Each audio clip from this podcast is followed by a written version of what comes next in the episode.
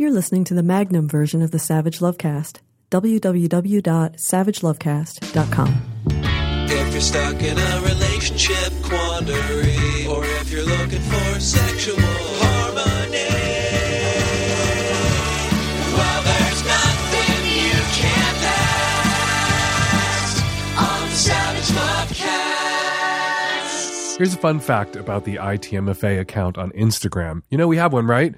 And you're all following ITMFAgram on Instagram, aren't you? Well, if you're not, please do.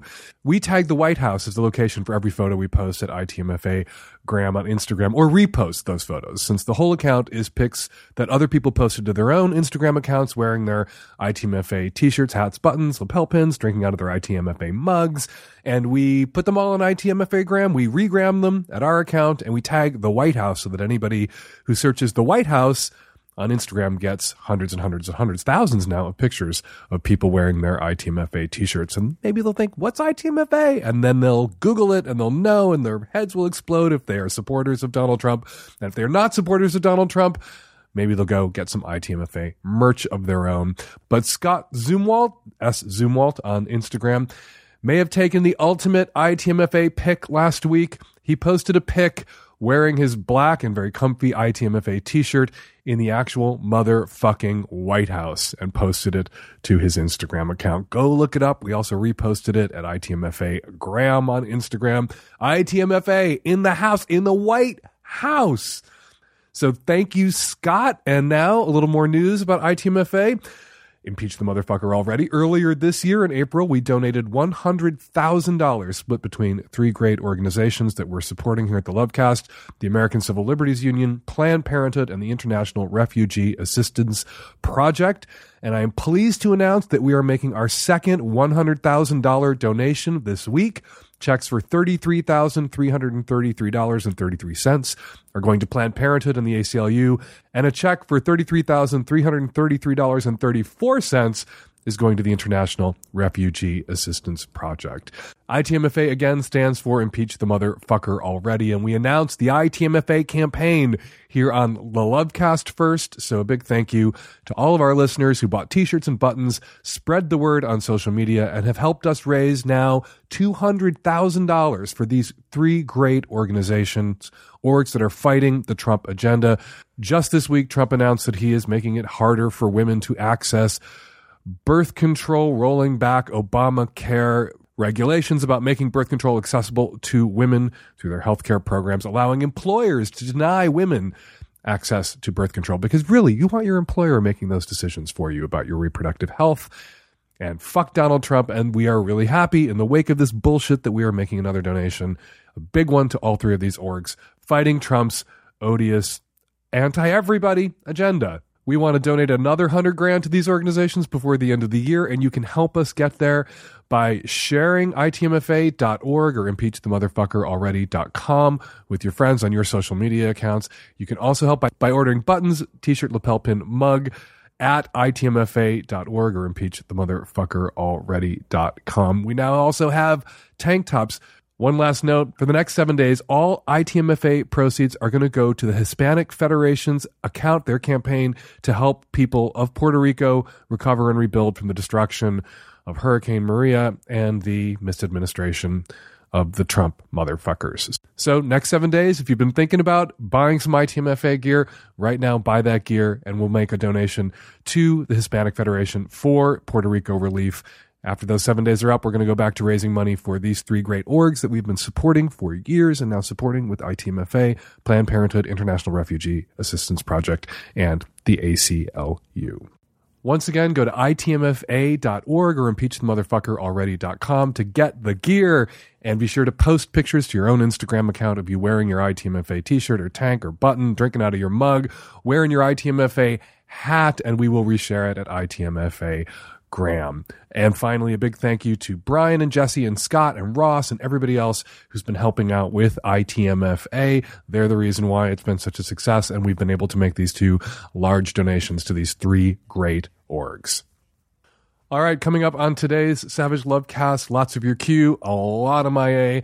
On the micro and magnum editions of Savage Lovecast, director Angela Robinson is here to talk about her new film, Professor Marston and the Wonder Women her new biopic about the man and the women behind Wonder Woman. And on the Magnum, Mistress Matisse joins us to talk about a sad case where someone appears to be doing sex work under duress. All of that coming up on today's show.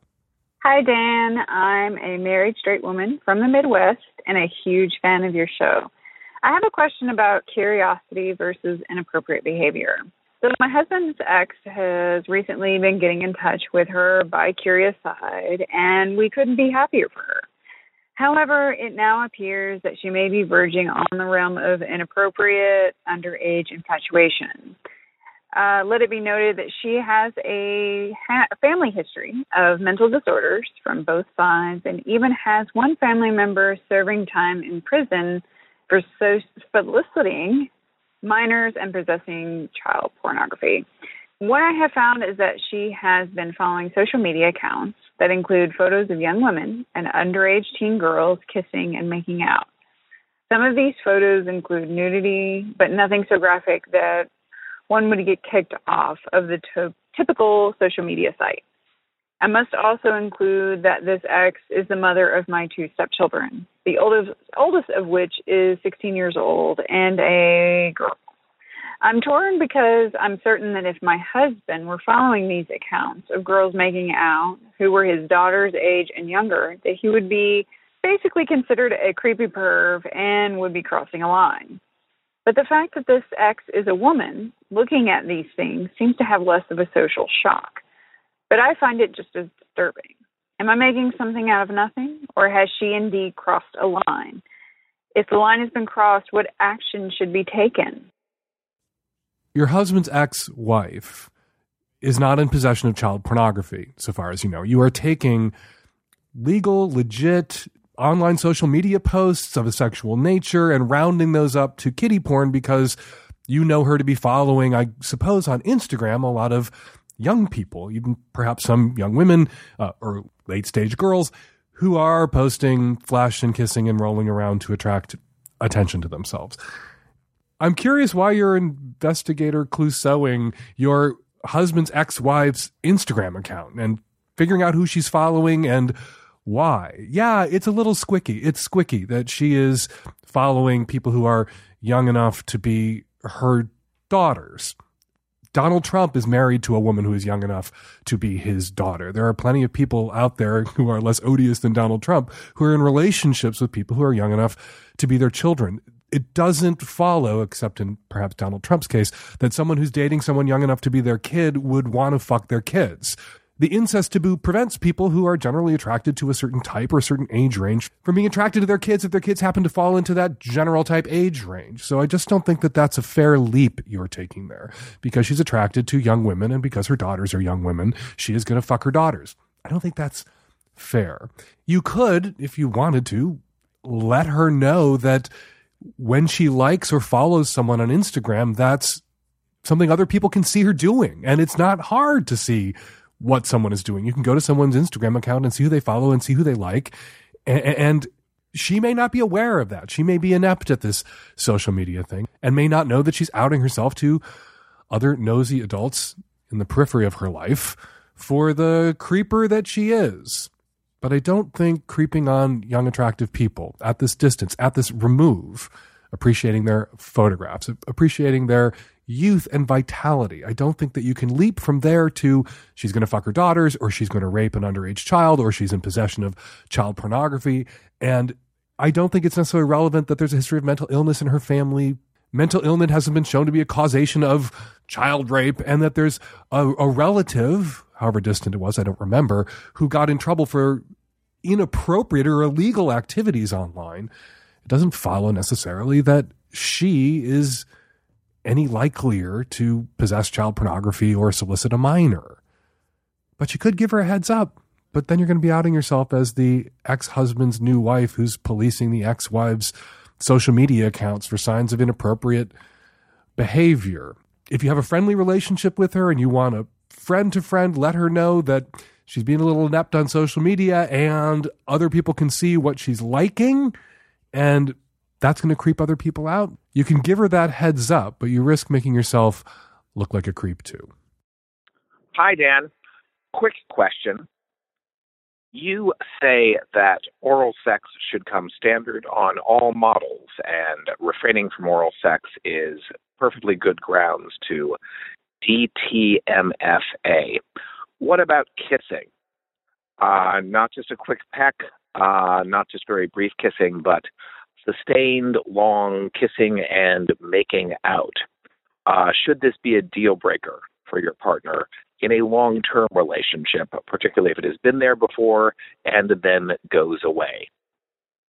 I sometimes get in trouble for my comments about oral sex, which where oral sex comes standard, any model that arrives without it should be returned immediately to the lot, which I said to a guy who wrote me in Savage Love about his girlfriend who wasn't into oral.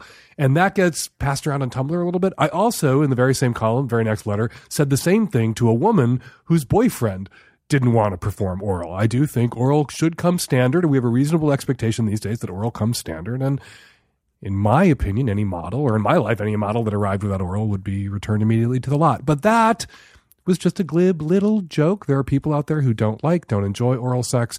They should partner with each other. Or if you're with somebody who doesn't like oral sex, that becomes the price of admission that you have to ask yourself whether you're willing to pay to be with them. A life with this person who I love in all these other ways, where the sex is great in all these other ways, but they're just not into oral because perhaps they a, just don't fucking like it. B, maybe they had some trauma related to oral and they just can't do it. Whatever it is, is that a price of admission you're willing to pay? If it is, Yahtzee, we have a wonderful relationship, have a wonderful oral sex free life with this person. All that said, kissing, does kissing come standard? Generally, I think yes, kissing comes standard. A certain kind of making out comes standard. Early in a relationship, though, you will notice if you're in a lot of long term relationships that that desire to just inhale someone, to drink all of their spit in a single evening, that wanes in time and the kissing becomes a little bit more perfunctory or the intervals between those kinds of makeout sessions with your long-term partner uh, become longer. That's normal for that insane insatiable hunger for that other person's tongue and spit and sinuses that wanes that passes. Its absence bothers you or its infrequency or total absence bothers you. So that would appear to be a price of admission you are unwilling to pay to be in this relationship. You want, or your partner wants, that kind of sustained makeout, tongue wrestling, spit drinking, intense kissing shit. And so that's the conversation that you need to have. And maybe there's something going on that your partner is embarrassed or ashamed to bring up. Maybe they have an oral health issue that they're embarrassed about and they worry that you don't like the taste of their spit anymore, that objectively their spit doesn't taste that great anymore. Or maybe you have an oral hygiene or health issue that they're afraid to bring up. You want to stick your tongue in their mouth. And 10 years ago when you met, your tongue tasted delicious. Now, because you're an infrequent flosser or toothbrusher or you have gum disease that you haven't treated or you haven't been to dentist in 10 years, now they're less interested in that. And you can figure out what the fuck the problem is if you press the issue. What is it going to take for us to get back to this? And you may find out when you press that issue that there's some other reason they don't want your tongue in their mouth and they are no longer as interested as they once were in drinking gallons and gallons of your saliva in a single sitting or laying down or rolling around. Good luck. Hello, Dan. I'm calling you from Sydney.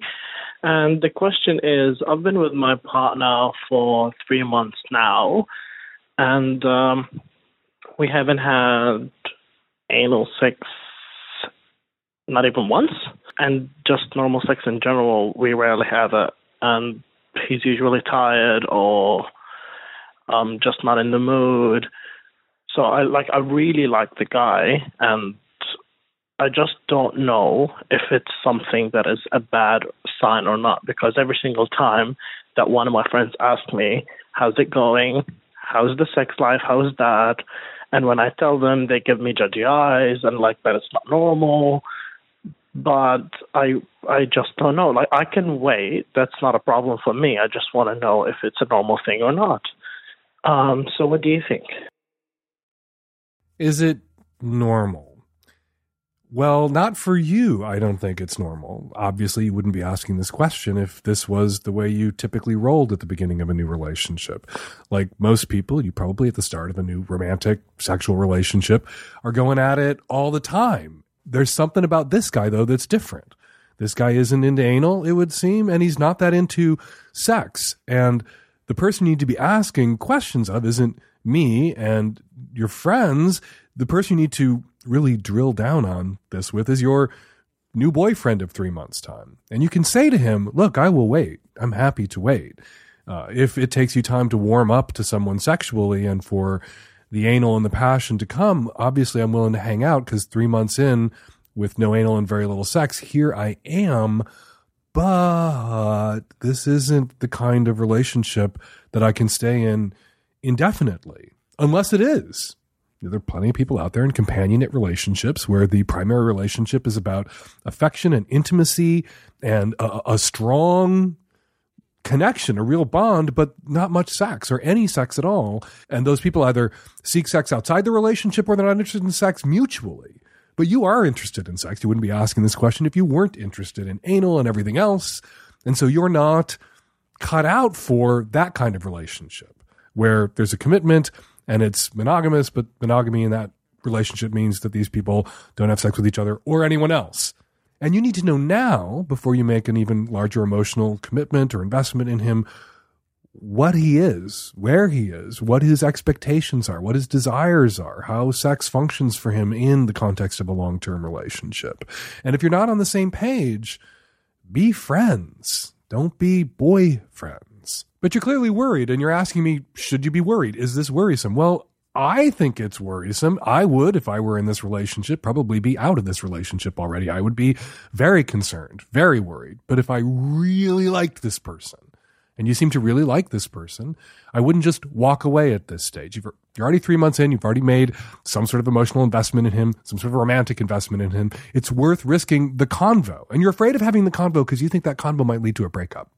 That if you ask him what's up and he tells you that he's asexual or gray sexual or just not that sexual and that you know his ideal relationship or all of his relationships have been intimate or romantic committed but not sexual you're afraid that that's going to mean it ends. But if that's the truth and that's not acceptable to you that wouldn't that kind of relationship wouldn't make you happy. You need it to end. You want it to end. So this is a case of you fearing having the conversation with him because it might lead to the end of the relationship, depending on the answer you get from him.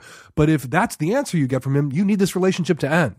So you shouldn't fear having that conversation. You should be rushing to have that conversation now at this stage because you need to get out if indeed that's the answer you get. I'm asexual. I'm gray sexual. I'm interested in intimacy, but I'm not interested in sex.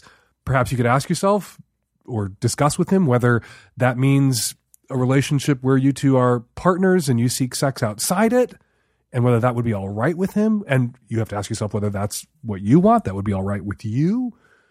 And if it's not what he wants and it wouldn't be acceptable to you you need to pull the plug. Hi dan.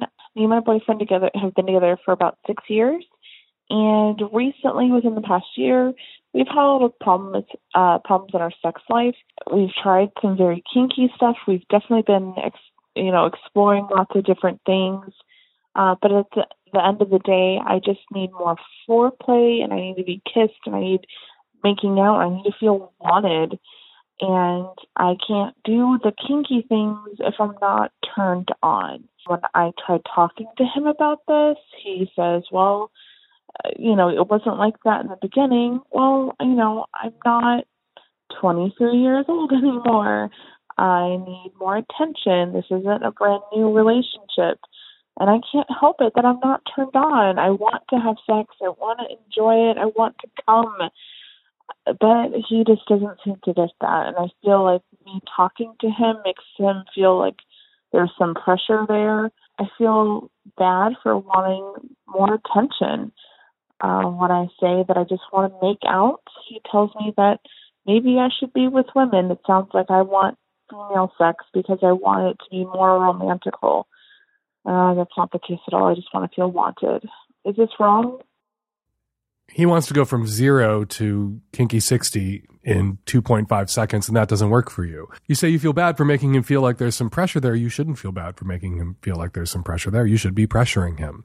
There's something that he wants. There's a kind of sex that he enjoys and you enjoy when you're ramped up for it.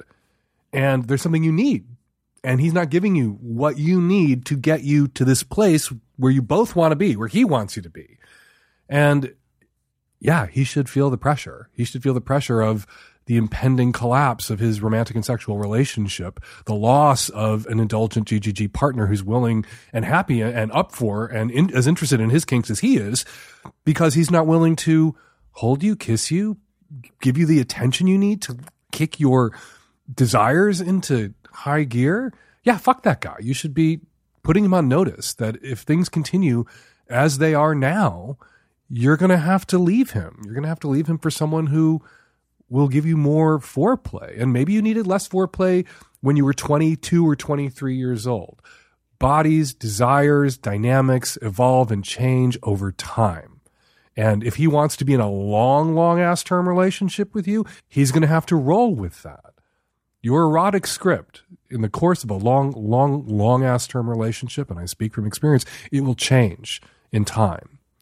There will be ebb, there will be flow, there will also be revisions there will also be new needs that present themselves that you have to be up for meeting because we aren't static sexually. Our erotic inner lives shift and morph and, and, and evolve and we transform. What's that thing? And I don't even know if it's true that every seven years, every cell in your body has replaced itself and is brand new, your whole brand new human being, basically. I think that happens with us sexually too. I think that we shift and change. And, and, I don't think as radically as every cell's a new cell and your sexuality is completely different, but your appetites change. The, the, the, shit you ate for dinner when you were 22 years old, you're hopefully not still eating all of that same shit for dinner when you're 30. Hopefully it's not all ramen and stovetop stuffing when you're 30.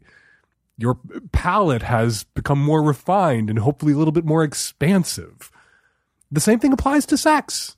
I guess I'm mixing metaphors all over the place, dinner and cellular regeneration, but it's true and he has to be down for the journey with you. And if he's not down for the journey with you, if he's not up for evolving and shifting and changing and continue to explore new territory, and how is foreplay new territory? That should have, like other things we've talked about on today's show, come fucking standard. And you just weren't doing it back in the day for whatever reason, just because you were probably always ramped and juiced. Now you need it. Now he's got to put in a little effort to get you ramped up and juiced. And if he's not willing to put in that effort, he's going to feel the pressure of your foot on his ass when you kick him the fuck out the door. Hey, Dan. I am a recently out uh, lesbian living in a metropolitan city. Um, live with my girlfriend and have lived with her for about eight, nine years. Raised her son with her. I am 44 years old, and when I say recently out, I mean like yesterday. I came out to my old parents they're close to 80 and over 80. Very religious upbringing, very religious. And I've been living with my longtime girlfriend for many years. We keep separate bedrooms and we've never confirmed our relationship, although I feel like it's obvious. So I decided she last month proposed to me. I was shocked. I said yes. Um, and I figured it was just time. So here's what I did. So I came out to my mom and my my dad, and I basically said, "So at some point, me and my girlfriend are going to get married." and I inserted her name, and uh they were like, "What?" my siblings, my nieces, nephews, they took it wonderful. They're so happy for me. It's about time. We kind of knew already, and I was that was my lingo. I was confirming what they already knew. My parents, however, I'm a little bit worried. I just feel like although they're kind of saying what they should be saying, that they still love me, they'll always support me, um, I'm their, you know, baby girl, they love me, but I'm just worried that like they're not processing what well, or I, I don't know. So my question to you, trying to be succinct, what can I do then to support them? Because I've been in the life I've known about my lesbianism for like uh 20 plus years. So I'm not new to the life. I'm just new to telling my folks who I just put off for way too long. So advice on coming out way late in life. Uh, I have a prescription for you that may may be shocking. Okay. Uh, I think it would be helpful if you went to your parents. You know, you've known uh, about your lesbianism for 20 years. They've known about it for 20 minutes. and Yeah. I, I think it would be helpful if you went to them and apologized, not for being a lesbian, not for coming out, Okay. but for waiting so long to trust them enough to tell them. okay.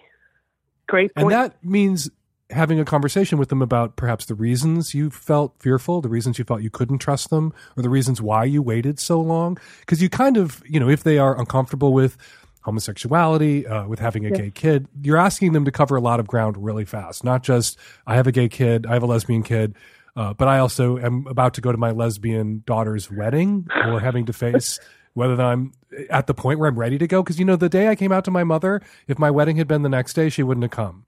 right. And my Okay. mother was amazing in, in the end on LGBT everything, uh, and couldn't have been a, a better ally and a better mom, not just to me but to other queer kids, including some queer kids we knew whose parents were awful to them.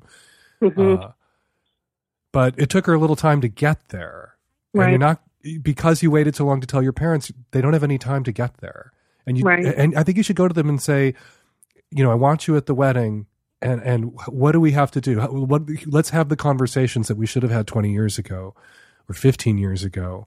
Um, and it's my fault we didn't have them sooner because it was my responsibility to come out to you guys. Right. And so here I am taking responsibility for how I failed you. And now we can have a conversation. And there may be some ways that they failed you. I'm, I'm sure there were reasons I felt afraid to come out to my parents at 15, which were all the things my parents were saying about queer people when I was 10 Uh-huh. and 8 and 12 that were seared into my brain that they did not remember saying.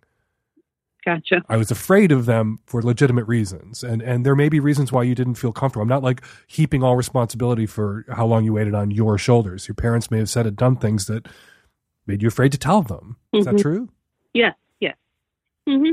Okay, well yeah. what yeah, at the same time you apologize to them for waiting so long, hopefully they're going to come through with some apologies t- directed at you for why you might have waited that long. Or why it Mhm. wasn't irrational of you to wait that long. Mm-hmm. Makes perfect sense. But whatever age, whatever age you come out to your parents, I really think, and this is, you know, a lot to heap on the shoulders of people who are coming out to their parents at, you know, 14, 15, 16, 17.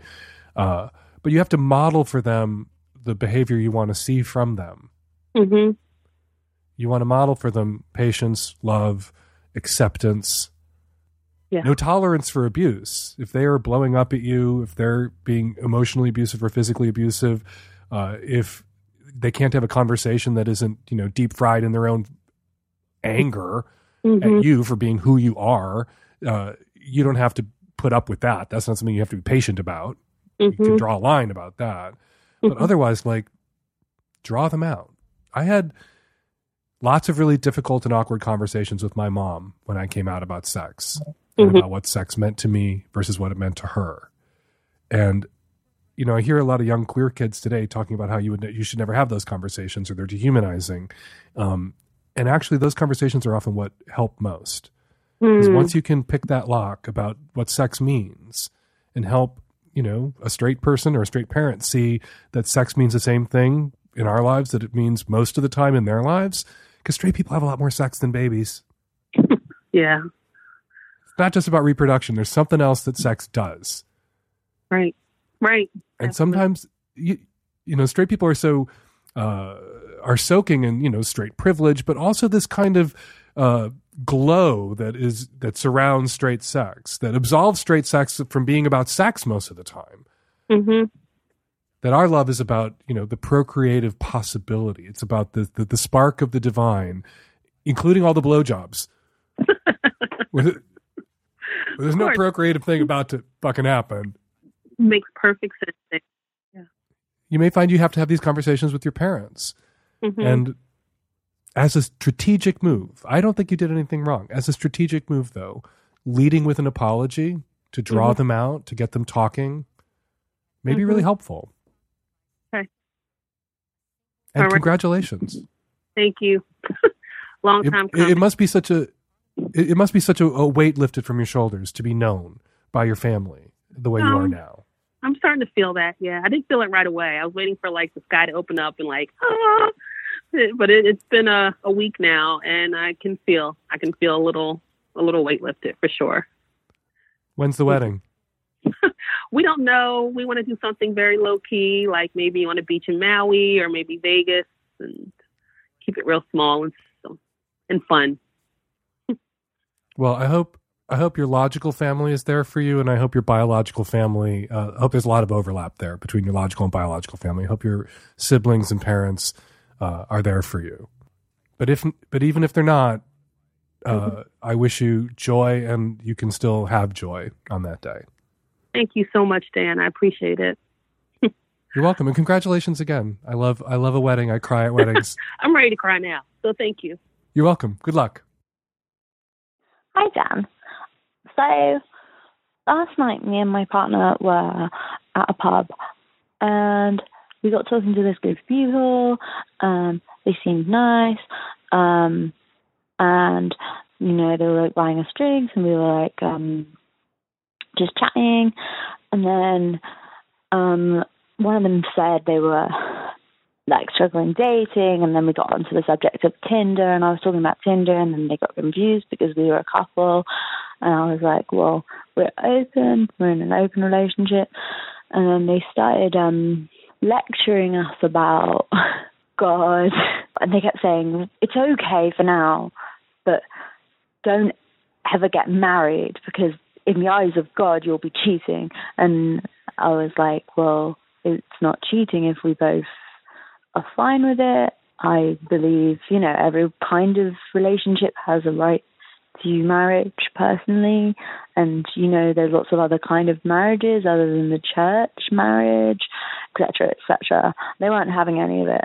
I was just wondering um, if you had like a good argument for those kinds of people when you meet them or just you just recommend not talking to these kinds of people or because I think it's important to sort of have discussions about it. But um, you know, it got to a point where I felt like I was talking to a brick wall, wall because they were very set in their way of like God likes it this way. so just wondering, is there like a default thing that you always say um, when somebody has those arguments, or do you just not bother? A month or two ago in the United States, a group of evangelical quote unquote leaders crapped out a manifesto attacking homosexual immorality and transgenderism. Uh, they call themselves the Council on Biblical Manhood and Womanhood, a coalition for biblical sexuality. And in addition to condemning homosexuality and transgenderism, because we all didn't know that evangelical Christians had a problem with that, so they had to bring out a brand new statement. Who knew? What a shock. What a surprise that evangelical Christian leaders like Tony fucking Perkins don't like queer people film at 11, manifesto coming down the pike. Stop the fucking presses. But in addition, again, to attacking queer people, they attacked polygamous or polyamorous relationships, which is hilarious. They said God didn't design marriage to be polygamous or polyamorous, which is kind of the argument the assholes you ran into in that pub were making which, as I pointed out at the time, is going to come as news to Esau, who had two wives, Moses, who had three wives, King David, who had eight wives, and Solomon, who had 300 wives and scores of other biblical imaginary action figures. Um, it'll also come as news, and you could throw this in the faces of these assholes if you run into them again. This will come as news. God's adamant opposition to polyamory or polygamy. Uh, it'll come as news to the authors of Exodus, Leviticus, and Deuteronomy. Three very important books in the Bible that evangelical Christian leaders lean on when they want to shame or control or condemn queer people, but kind of ignore when they're looking, but don't pay that much attention to when it comes to the way straight people lead their lives evangelical Christian leaders aren't stoning their daughters to death on their wedding night for not being virgins, but they are screaming and yelling and jumping up and down about what Leviticus has to say about uh, putting gay men to death. But anyway, these books contain short lists of polygamous and polyamorous best practices. So if this is really so offensive to God, what you and your boyfriend are doing, uh, or will become offensive to God the instant you marry, uh, someone needs to let God know that he fucked up the first three books of the Bible because it endorses, in addition to slavery, infanticide, uh, murdering your children, genocide, uh, it endorses polygamy and polyamory. So you can also, when people feel entitled to rip into the way you lead your lives uh, because you've shared a drink and now they get to tell you how to live, you can also just pick up your drinks and go which is probably what I would have done. Well, actually, I probably would have gotten into an argument with them because I really enjoy that. But you have my permission next time to just pick up your drinks and go, or if they get super assholey, pick up your drinks and pour them on their feet. Hi, Dan. This is a 30 year old female in the Midwest giving you a call. I am calling you because I'm honestly at a loss. I've always thought of myself as a liberal and a progressive and someone who's really on the left side of the scale, but lately I'm starting to wonder what partially brought this on are two events in my life. First of all, my little sister started at a very liberal liberal arts college, which is actually the college I went to, and I was thrilled when she decided to go there.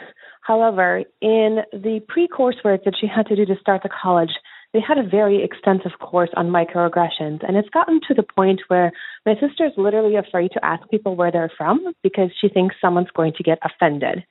It seems like a really big policing of thought and language to me, but I don't know what to do about it. But what actually prompted my call was the recent passing of Hugh Hefner. And I'm not really sure what I thought about Hugh Hefner, but one of the anti Trump groups that I was a part on on Facebook posted kind of a a grave dancing post about it. And I happened to respond and just say, what does this have to do with Trump? And since when do I have to agree or feel the same way as um, all of the quote unquote issues that are linked with hating Trump, which apparently is also hating Hugh Hefner? Now, I don't really know how I feel about Hugh Hefner, but I'm currently in a Facebook discussion that I want to get out of, though my husband is telling me that I need to keep telling people to think otherwise or at least challenge their thoughts, where essentially I'm being called a misogynist because I did not think that this was an appropriate venue to discuss this, nor did I think it had anything to do with Trump. And I am finding that I'm being attacked for just thinking differently or not entirely having,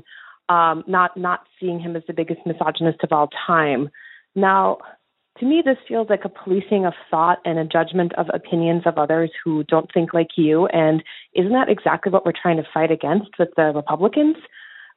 Give me some help here, Dan. Am I not a liberal? What what is is something wrong with me? Is there something wrong with everybody else? I I don't know.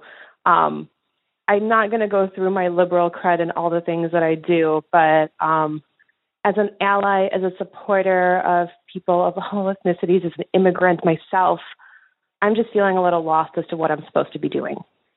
The first thing I had to address is this question: your sister being afraid to ask people where they're from. And that can seem innocuous. Oh, we should be able to all ask each other where we're from. But when people of color, say an Asian dude, is asked where he's from, and he's from Michigan, that answer often doesn't suffice because the person asking the question, typically a white American, uh, means where are you from in this otherizing, to use a college campusy term way to say you're not really an American, you're not really from here, you're ultimately from elsewhere as opposed to me who is from here even though my Irish family arrived here 120 years ago or whatever the fuck it might be.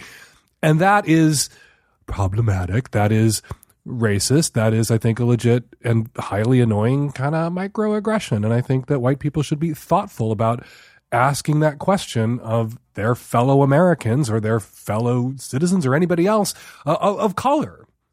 And often, you know, white people ask, "Where where's your family from?" Because you know, I'm Irish, you're Italian, you're German, whatever. White people throw that around at each other thoughtlessly, and then not see how it's going to be perceived differently when you ask that of somebody who is black or Hispanic or Latino or Asian or anything else. So I think it's a good job. I think it's a good deal that your sister is thinking more critically about that kind of question because depending on who you ask it and depending on how you pursue it, it can be an assholey move. And we should all avoid being assholes. The people on your anti Trump Facebook page are being assholes to you. There has been a lot of writing. Actually, there were two great columns in the New York Times. There was a feminist who came to the defense of Hugh Hefner on the New York Times op ed page, and Ross Douthat just went at Hugh Hefner hammer and tongs on the New York Times op ed page. Ross Douthat, who is a cultural and social conservative, is an arch Catholic, uh, is anti choice, I think would, if it were up to him, slap the birth control out of everybody's hands, uh, is anti gay marriage. He had feminists cheering for him in this column where he just destroyed Hugh Hefner. So I think that people of goodwill, people on both sides of the who's a feminist, who's a misogynist divide can fall in different places. You have this feminist, I, I think, prof defending Hugh Hefner and the ways in which he was progressive uh, and ahead of his time uh, in the 50s and 60s and 70s. And then you had Ross Douthat really laying into him for his misogyny uh, and the way he exploited and harmed and abused women. And so a person can be a mixed bag. A person can have done good things and have done bad things, and we can add them all up at the end of the day and see if they made more of a positive contribution to the world and the culture than a negative contribution, and the jury is out. For some on Hugh Hefner, and your friends on this anti Trump Facebook page aren't helping the left if instead of engaging with you about why they disagree with your interp of Hugh Hefner, just start labeling you a misogynist and part of the problem uh, that's that part of the left that would rather lose the fight surrounded by allies of total purity than win the fight with imperfect allies. And you can say, you know, maybe I'm an imperfect ally because I am not with you on Hugh Hefner yet, but we agree on so much more. And that's what the left, I think, has a problem with these days. Not making common cause with people that you agree with about most everything, instead attacking people who you agree with about most everything for the small, tiny handful of whatever it is, whatever thought crimes they're committing. And for what? So there can be fewer people on the left, so there can be fewer people organizing on that Facebook page to oppose Trump. No, no, no, no, no. That is self defeating. I would rather win surrounded by imperfect people that I have disagreements with that we can engage respectfully about than lose surrounded by people who I think are pure and perfect and unsullied. And also, Facebook pages like that are opt in. People there are assholes. If it's becoming uh, a self reinforcing collection of assholes laying into each other, find a new Facebook anti Trump page to join and get the fuck out of there. We're going to take a quick break from the calls so we can have a chat with Angela Robinson, director of the new feature film Professor Marston and the Wonder Women. Hey, Angela, how are you? I'm good. How you doing? Uh, really well. And you've worked a lot in television, How to Get Away with Murder, True Blood, Hung, The L Word. This is your first feature film, isn't it? No, actually, this is my third feature. Oh my film. God, I'm so sorry. I made. No, that's cool. Uh, I made two feature films kind of early in my career. I made a film called Debs, and I made another film, uh, Herbie film for Disney. Um, and then I went and I did a ton of television. Well, this is your return to feature films, So- and congratulations on Exactly. What's shaping up to be a triumphant return. Wonder Woman uh, is having a big cultural moment. There's books, documentaries, uh, now a feature film, your biopic about her creator, but it's really more accurate to say her creators. Your film is titled Wonder Women, plural, for a reason. Isn't that right? Yes, yes, definitely, definitely. The the film is about the extraordinary man who created Wonder Woman, but it's also about the two women in his life who inspired her creation. And, and a lot of people aren't familiar with this backstory. Right. Yes. No. It's been kind of hidden from history for a long time. Um, they are his wife uh, was this woman named Elizabeth Holloway Marston, who was this incredible woman. She had three degrees and was an attorney and a psychologist, along with her husband, and they taught at Marston. So she was uh, very influential in his life and also the both of them basically uh, were psychologists teaching at uh, Radcliffe in the late 20s, and they fell in love kind of collectively with um, one of their students, a woman named Olive Byrne. And together they did a lot of work creating the lie detector test, and they lived together and had a family together with kids for many years. And all of that went into the creation of the Wonder Woman comic. How so? How did they plow that in? Their, their polyamorous relationship. How did that factor in to the, the creation of Wonder Woman? Well, Marston had this really interesting, he was a psychologist. And so he wrote um, a lot of books. One was called The Emotions of Normal People, which I think is just an incredible title.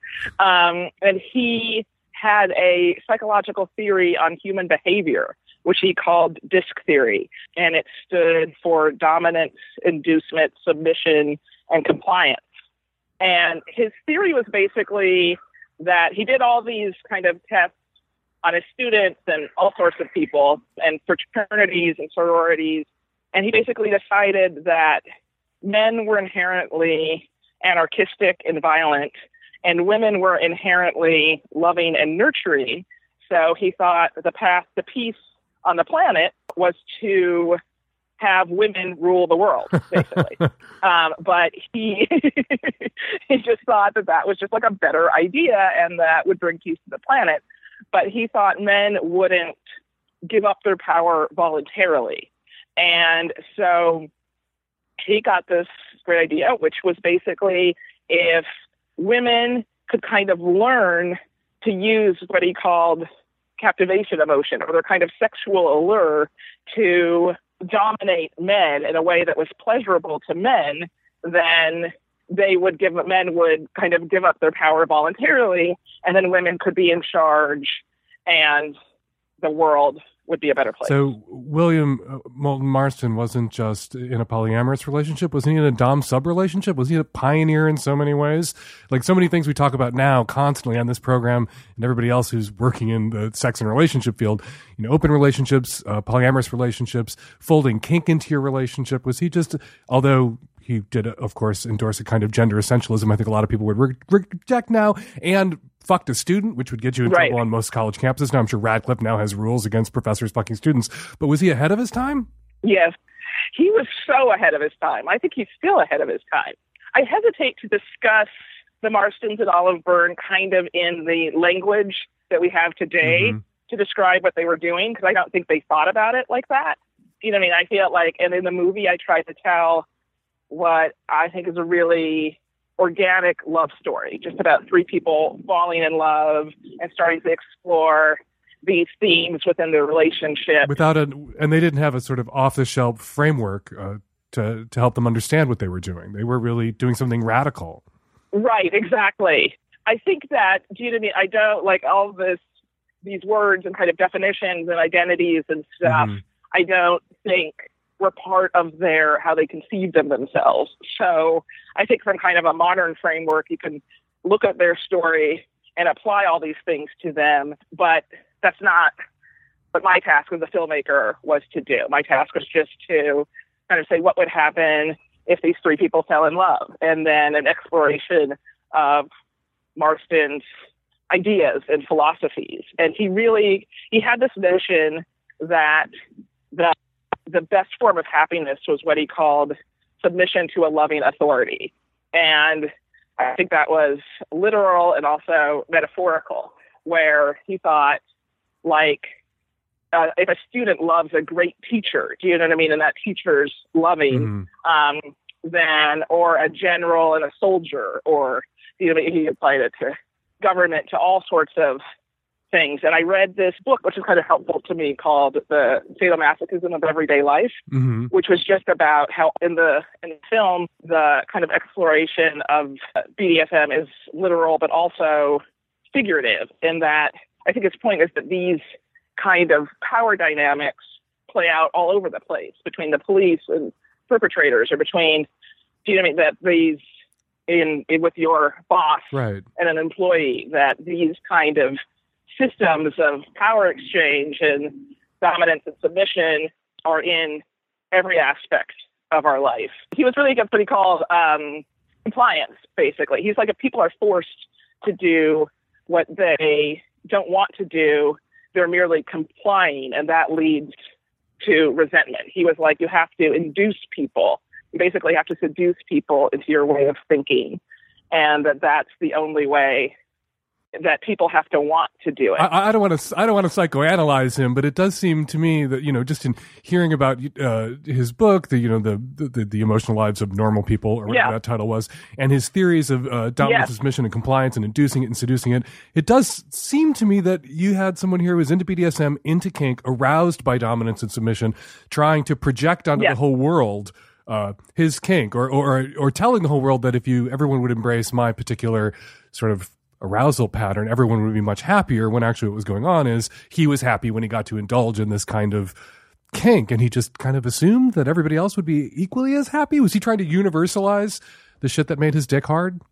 I, you know, the film really explores that. At uh, one point, I, I guess I'm allowed to swear on this program. Yes, you are. At one point, his wife asked him, like, when are you going to stop justifying the whims of your cock with science? Basically, you know what I mean? Like the the movie really explores this kind of contradiction between, like, Marston's full of contradiction. Mm-hmm. Um, like the first line of emotions of normal people is are you normal and the rest of the book is a huge defense of why he is normal and why his ideas are right and this is the right way to be and the the film really kind of takes him to task and investigates a lot of it tells the kind of love story but it also he has there's a lot of strong female characters bringing him to really have to defend his notions about feminism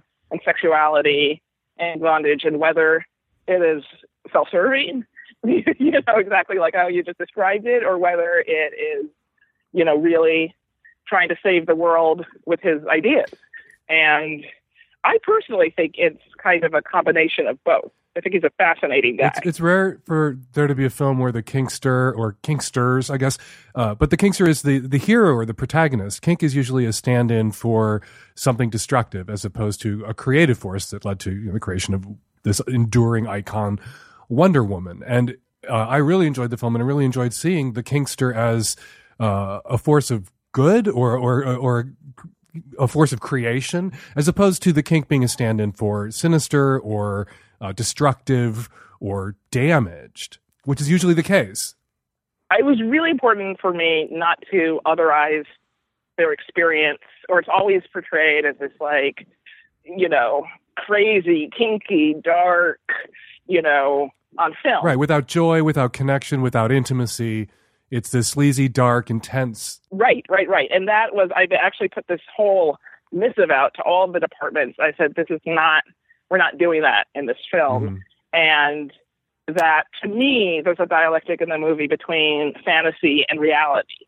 And that's what they're struggling is. And fantasy being Wonder Woman and being Paradise Island and being this kind of utopia where you could be who you want to be. So in the sequences that where they're exploring their sexuality and their and their sexual dynamic together, I really wanted those to be full of joy and fantasy and creation. Because to me i i remember talking to sony stage six um uh finance the film and i said to me the the lie detector sequences are about sex and the sex scenes are about freedom and about the freedom to like discover your truest self with these partners and what they could kind of create together which ultimately became wonder woman okay one last question uh, i have to admit and maybe this is a, a boast uh, in the drag of an admission, but I am immune to the charms of superhero movies and the Marvel universe and that other universe, whatever the fuck it's called. And so I, I'm afraid that some people like me who just don't go see Thor movies and uh, what's his face uh, covered in metal, whatever that movie is, um, I, I, don't see these movies. I, I, could give a shit. Iron Man. Iron Man. Yeah. That's it. Yeah. Uh, I, I, could yeah. give a shit about these movies. Um, and I'm afraid that some people like me may mm-hmm. hear, "Oh, there's another, another, another Wonder Woman movie out there." Not for me. This movie is for people right. who may not be into the superhero movie genre. I think. I mean, actually, what's been really remarkable is I don't know. I went into thinking, thinking that you know, I mean, because of some of the topics that maybe I don't know, like, is America ready for this movie? But it's been really embraced across a wide spectrum of people. Do you know what I mean? And a kind of, do you know, like with art house audiences and comic book people and superhero people. And I actually feel like the message, the message is basically of a love story and the, how this love story is the true origin for Wonder Woman. And people have really um, kind of come together around that message, which was really has been really cool and gratifying so far. Angela Robinson is the director. Professor Marston and the Wonder Women is the film opened to really great reviews at the Toronto International Film Festival and opens in theaters October, I think, 13th. Is that right? That is correct. All right, you will want to go see this movie if you are interested in these themes that we are constantly addressing or these issues that are constantly coming up on the Lovecast, BDSM, polyamory, bisexuality, unicorns, how to find them all of that is a part of this movie and so much more. Uh, thank you, uh, Angela, for jumping on the phone with us today. We really appreciate it. And uh, I recommend this film, and I think everybody should see it. I really enjoyed it. Great. Thank you so much. Hi, Dan. I am a 27 year old straight male calling from Europe. I am in a pretty happy long term relationship. Uh, my girlfriend and I have been living together for three years now. So my girlfriend is using an app to track her period, in which she inputs when she has the period, how heavy it is every day, and but also moods, uh, including sexual desire. This app then predicts what she can expect in terms of her period, but also pretty accurately predicts her sexual desire. Um, so recently, she asked me to install this app as well, so that um, she can share her um, data with me. I can then see myself when to expect a period, which is okay with me, and it's actually good. But also, what she would like is that I can see how much she's up for sex every day. What she says is that, well, although we have um, good sexual life in general, um, she says that she'd uh, she wishes that I was better at um, reading her moods sometimes. So it happens that um, she's very much up for sex. I can be tired. Um, I can have something else in my mind, or I may just not feel like it. Um, and she's unhappy about those instances. Um, myself, I'm not sure whether it's really uh, me failing to read her mood, or rather, I can read her mood and I know what she wants, but I just don't want to like meet her expectations because I don't feel like it. What she would like from me with this app is, for example, Come home from work and I can already see how much she'll be up for sex and I can prepare for it. Basically, yeah, I myself am not sure about it. First of all, um, I'm wondering whether it's actually fair to expect your partner to always be prepared to have sex with you. Second, I'm worried that by having this information about what exactly her mood is, I'm going to kind of lose interest in initiating sex myself. I don't mind if I know what her desire is as well, uh, but I also like spontaneous sex. And I'm not sure I would like it if I always knew what, whether she is up for sex or not. I think I do. I like initiating sex in a, in a way that I start something and I try to see uh, how she reacts and I continue in one or another way. So basically, I'm worried that I will lose her interest if I always know what she's up to or like what how how much she wants sex. I can understand why this squicks you out or unnerves you or turns you off. I wouldn't want to be ordered around by an app. I would feel pressured. I would feel performance anxiety. I would feel obligated to come through with the D at perhaps times when I wasn't feeling it because, oh my God, the app says must fuck tonight. But I'm a little concerned uh, when you say that you want sex to be spontaneous, that you want to I- initiate and see if you can't draw her out, and that'll be less rewarding for you somehow if you know that she's horny because there are guys out there, and I'm not saying that you're one of them. I just detect a couple of sort of little tiny, not red, maybe pink or violet flags.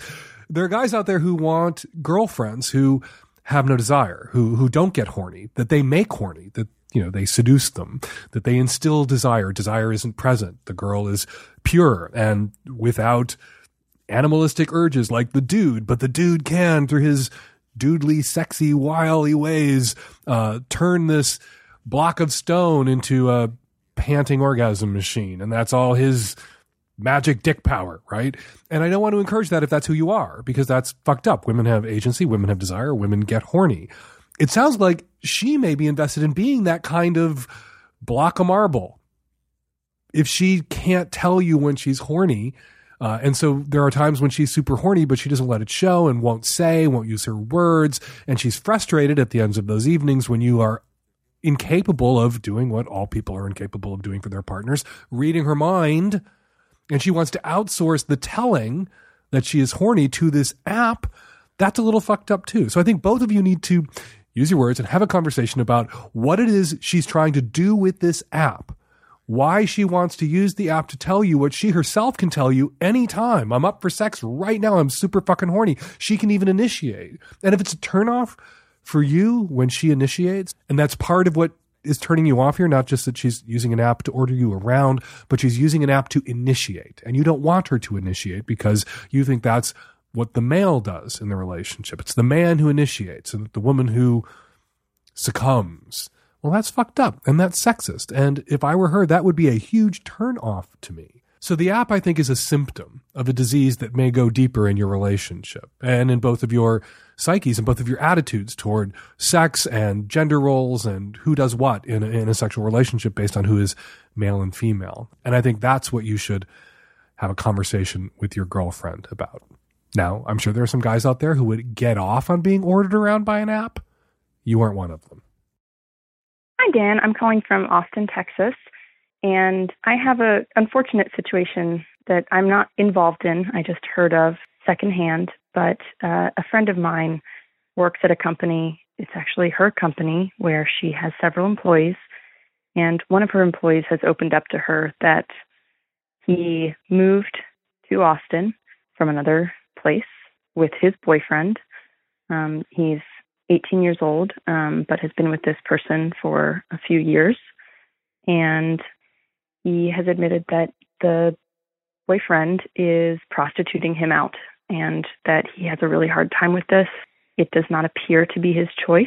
He seemed very emotionally upset, as my friend was describing, and she came to me because she knew I had experience helping sexual assault survivors, but I didn't really know what to tell her in terms of this specific prostitution type of uh, sexual assault. You know, I actually don't know if that is something that would be prosecuted as sexual assault against the boyfriend who is obviously in these prostitution situations not having sex with his partner he is being asked to have sex with other people but the the question that i have i guess is are there resources that um, you know outside of RAINN, the uh, hot, national hotline are there social groups online? Is there any other kind of resource uh, for someone like this who may feel trapped in a relationship and is not willing to or ready to go to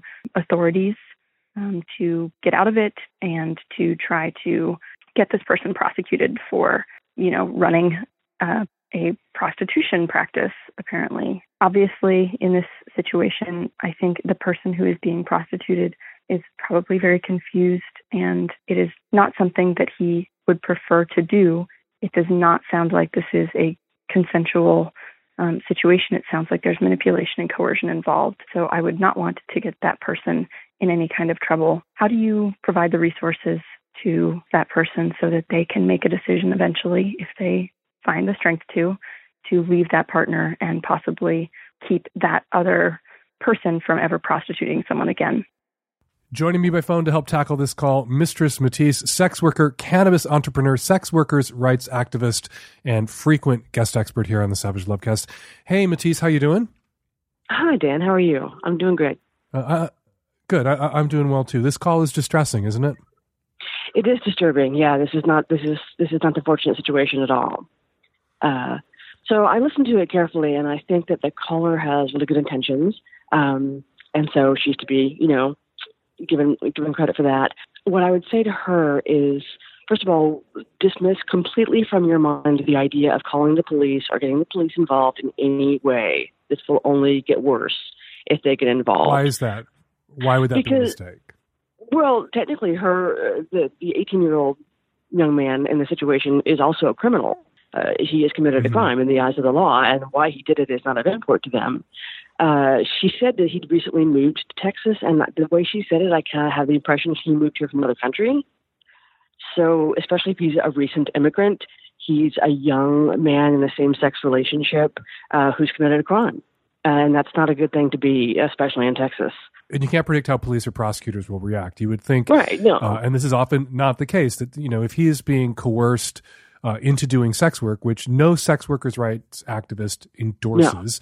No. Uh, no. We were for decriminalization because that'll lead to a world where there's fewer people being coerced because people who are being coerced can go to the authorities without fear of prosecution themselves. But if you go to the authorities, the chances that they will also charge the young man who was coerced uh, are really high or, or, or, it can't be predicted. And people have been you know, you know, the, the whole criminal justice system is set up to persecute and prosecute sex workers, regardless of whether they're uh, doing it under duress or not. It's not like, oh, you're doing it under us, you get a pass. Oh, you're doing it of your own free will, we're going to prosecute you. Those aren't distinctions that prosecutors and police departments do. No, they absolutely are not. So, in your desire to rescue this guy, uh, if I can use that term, which is I know loaded in the sex workers' yep. rights community. Uh, it, it, you know, if your if your caller, if your intent is to rescue this guy, calling the authorities may have the opposite impact. You could really fuck up the rest of this young man's life. Yes. So yeah, definitely do not call the police. In in my opinion. So, Uh, so that's what she shouldn't do. What should they do?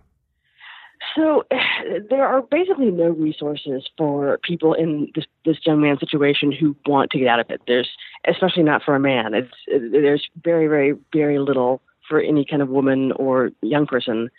Unfortunately, this is so a sexist thing, and and the, the rescue industry, as we so um, fondly call it, uh, does not recognize male sex workers as having any kind of difficulty that they need to be rescued from. You know, it's just assumed that you know women have no agency and men have all the agency, and that applies also to men doing sex work. It's a very strange way of looking at the world. Right. Women are damsels in distress in whatever form, and men. Right, and if it's not that, they don't want it. They don't care. Uh, so the, the two places. I mean, she was seemed to ask about whether his partner, who let's call him the abusive partner, the abusive partner cannot actually be charged for sexual assault from having for inducing his partner, even under duress, to have sex with somebody else. At least I don't think so. That's not the way my non-lawyer mind the law. So, so yeah, like what this boy needs is help. He needs assistance getting his life kind of restarted without this person. And I would think that there's sort of two places that I would send him for that, and one of them is the gay community, and one of them is actually, although this seems counterintuitive, the sex work community. Uh, because sex workers deal with people who want to leave the industry all the time. We're accustomed to that. It's a normal thing to transition in and out. Uh, and they may have some some resources for him themselves.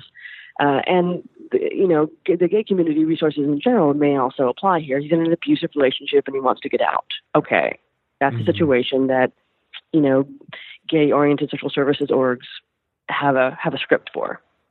The other thing that they can do is they can step up. You know, he th- this young man confided in his coworker, the friend of the caller, uh, about what he's going through right now, and I think the solution here is to get him the fuck away from the boyfriend of a few years who's exploiting him and and, and pressuring him to do something he doesn't want to do. The, the abusive partner, and Yeah.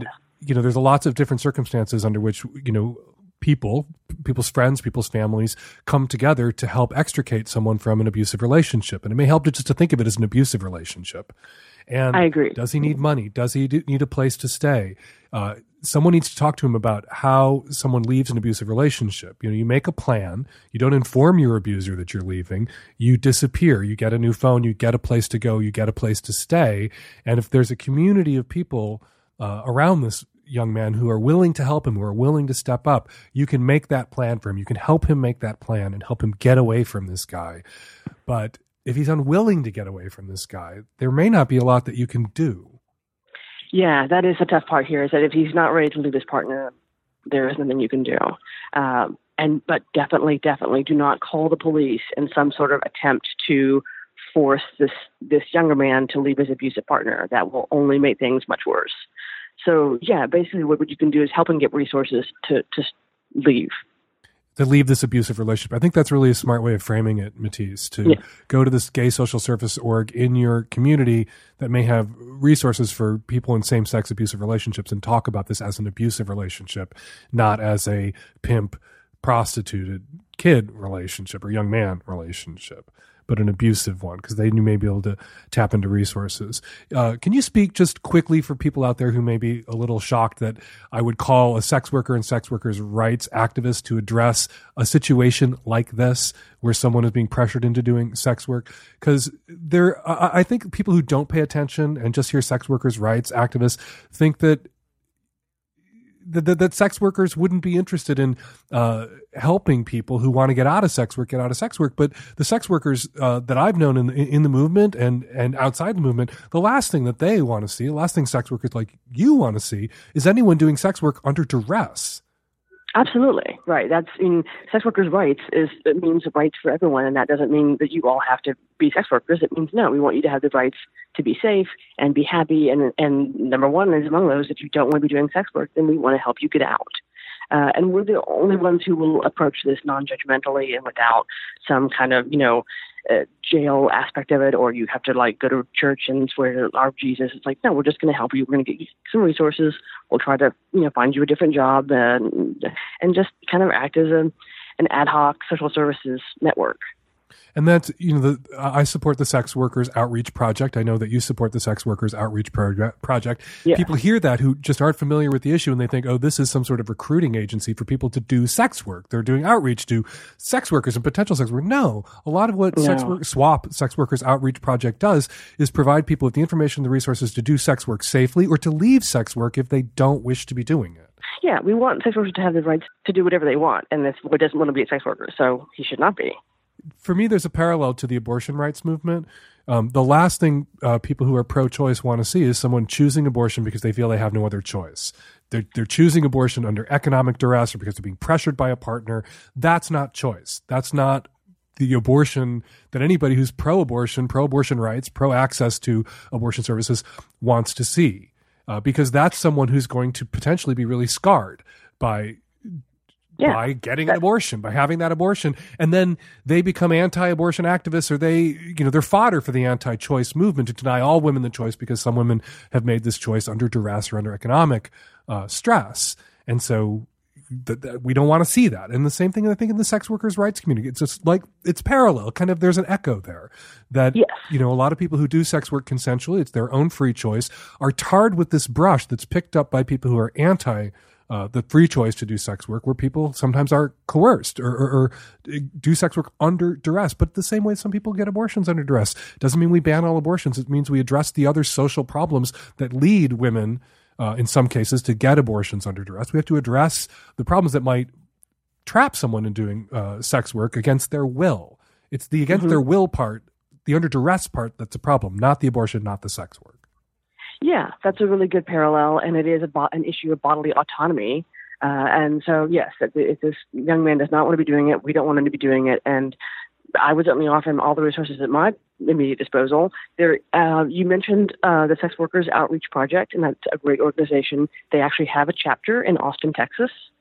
Uh, and I, I was just looking on Twitter, and I think it's uh, uh, Twitter slash SWOP underscore ATX. But there is a Sex Workers Outreach Project chapter in Austin that he could reach out to. It's a great place to start. Mistress Matisse, sex worker, cannabis entrepreneur, sex workers' rights activist, good friend, and frequent guest. Thank you so much for jumping on the phone this morning. Thanks for having me, Dan. Hi, Dan. I am a gay male, 28, in the Midwest, and my question is about being in a polyamorous relationship. I've been in a triad for uh, about seven years now, and one of my partners, it's great. There's still sexual attraction. We still have sex as often as possible. It's going good. My other partner, on the other hand, though we both are in love with each other and we both you know, still live in the same house and do everything together, um, there's not as much sex as there was in the beginning. Where my other partner and I try and have sex at least, I mean, whenever we can, which ends up being like once a week. Um, my other partner and I can go a month or two without really even touching each other in any kind of sexual way. And it does bother me, but every time I bring it up with him, he kind of either pushes it off, or if I have a serious conversation, we'll end up having sex, but it'll just be the one time, almost like he wants to put it off a little bit more.